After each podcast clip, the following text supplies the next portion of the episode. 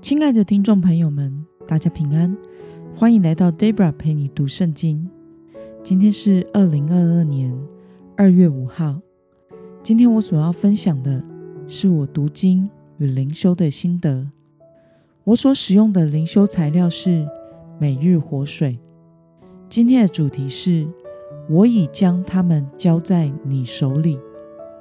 今天的经文在约书亚记第十章。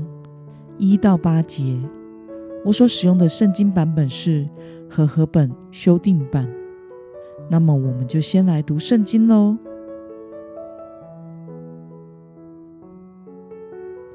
耶路撒冷王亚多尼喜德听见约书亚夺了爱城，彻底毁灭，处置爱城和爱城的王喜，像处置耶利哥和耶利哥的王一样。又听见畸变的居民与以色列人立了合约，住在他们中间。耶路撒冷人就很惧怕，因为畸变是一座大城，如京城一样，比爱城更大，并且城内的人都是勇士。耶路撒冷王亚多尼喜德派人去见希伯伦王和贤、耶莫王辟兰。拉吉王亚菲亚和伊基伦王底比说：“求你们上来帮助我，我们好攻打基变，因为他与约书亚和以色列人立了合约。”于是五个亚摩利王，就是耶路撒冷王、希伯伦王、耶莫王、拉吉王和伊基伦王，联合上去。率领他们所有的军队，对着基变安营，要攻打基变。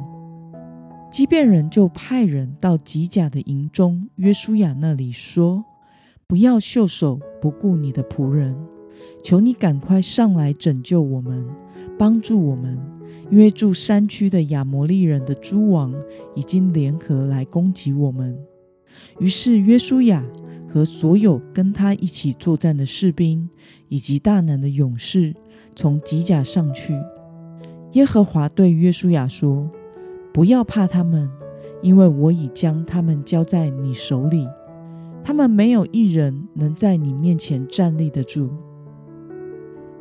让我们来介绍今天的经文背景。当时耶路撒冷王亚多尼喜德听见。约书亚率领以色列人夺了爱城，其毁灭性的结局与耶利哥城是一样的。而即便这一座有如京城一般的大城，又与以色列人立了合约，因此感到深受威胁而害怕，因而与亚摩利人的五个王要组成联军，为了要打击畸变。让我们来观察今天的经文内容。当迦南诸王要来攻打基变，基变居民向约书亚发出什么样的请求呢？我们从经文中的第六节可以看到，面临五个王围攻的基变居民，以仆人的姿态请求约书亚的帮助和拯救。那么，对于畸变的请求，约书亚如何回应呢？而神又说了什么呢？我们从经文中的七到八节可以看到，虽然畸变是以欺骗的手段导致约书亚与他们结盟，但是为了遵守以神的名所立的约，约书亚仍然决定出兵帮助畸变，并且神说已将。敌人交在约书亚的手中了。那么今天的经文可以带给我们什么样的思考与默想呢？上帝为什么告诉约书亚不需要惧怕这一场战争呢？虽然会与畸变立合约是出于畸变的欺骗，以及约书亚和以色列的领袖们没有求问神。而擅自做决定的错误结果，但是约书亚承担了先前犯罪后的结果与责任，仍然持守所立的约。而神也没有在这场战争中置身事外，他仍然与他的子民同在，在错误的结果中与以色列人同担责任，要把敌人交在约书亚的手中。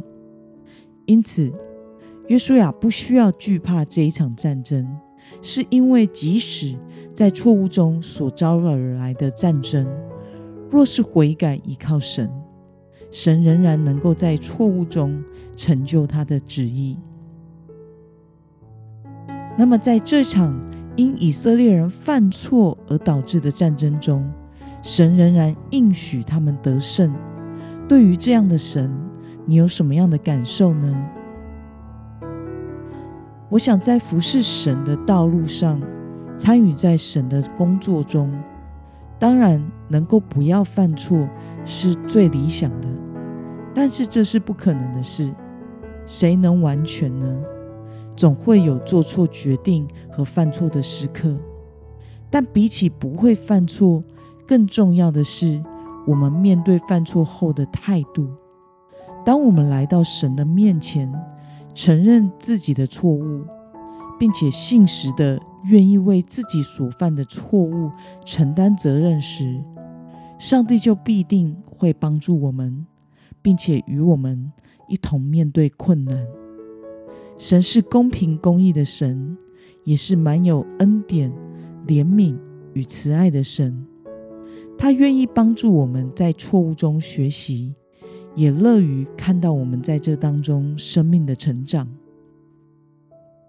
那么，今天的经文可以带给我们什么样的决心与应用呢？让我们试着思考一下，自己最近一次因为犯错而经历困难是在什么时候？你是否为了这个错误而悔改，并且承担了责任呢？在这个承担责任的过程中，你是否领受了上帝的带领与保守的恩典呢？为了在错误中成长。成为合神心意的基督徒，今天的你所要下定的决心是什么呢？让我们一同来祷告。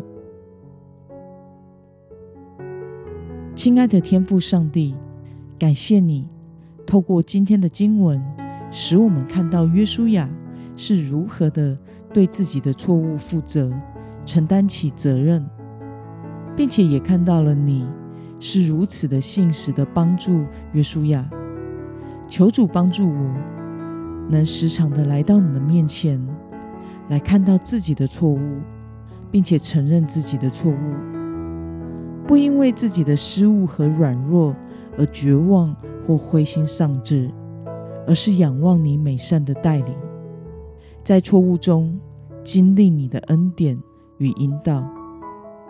求主使我在你的引导中，属灵生命以及侍奉都成长与成熟，成为一个合你心意的人。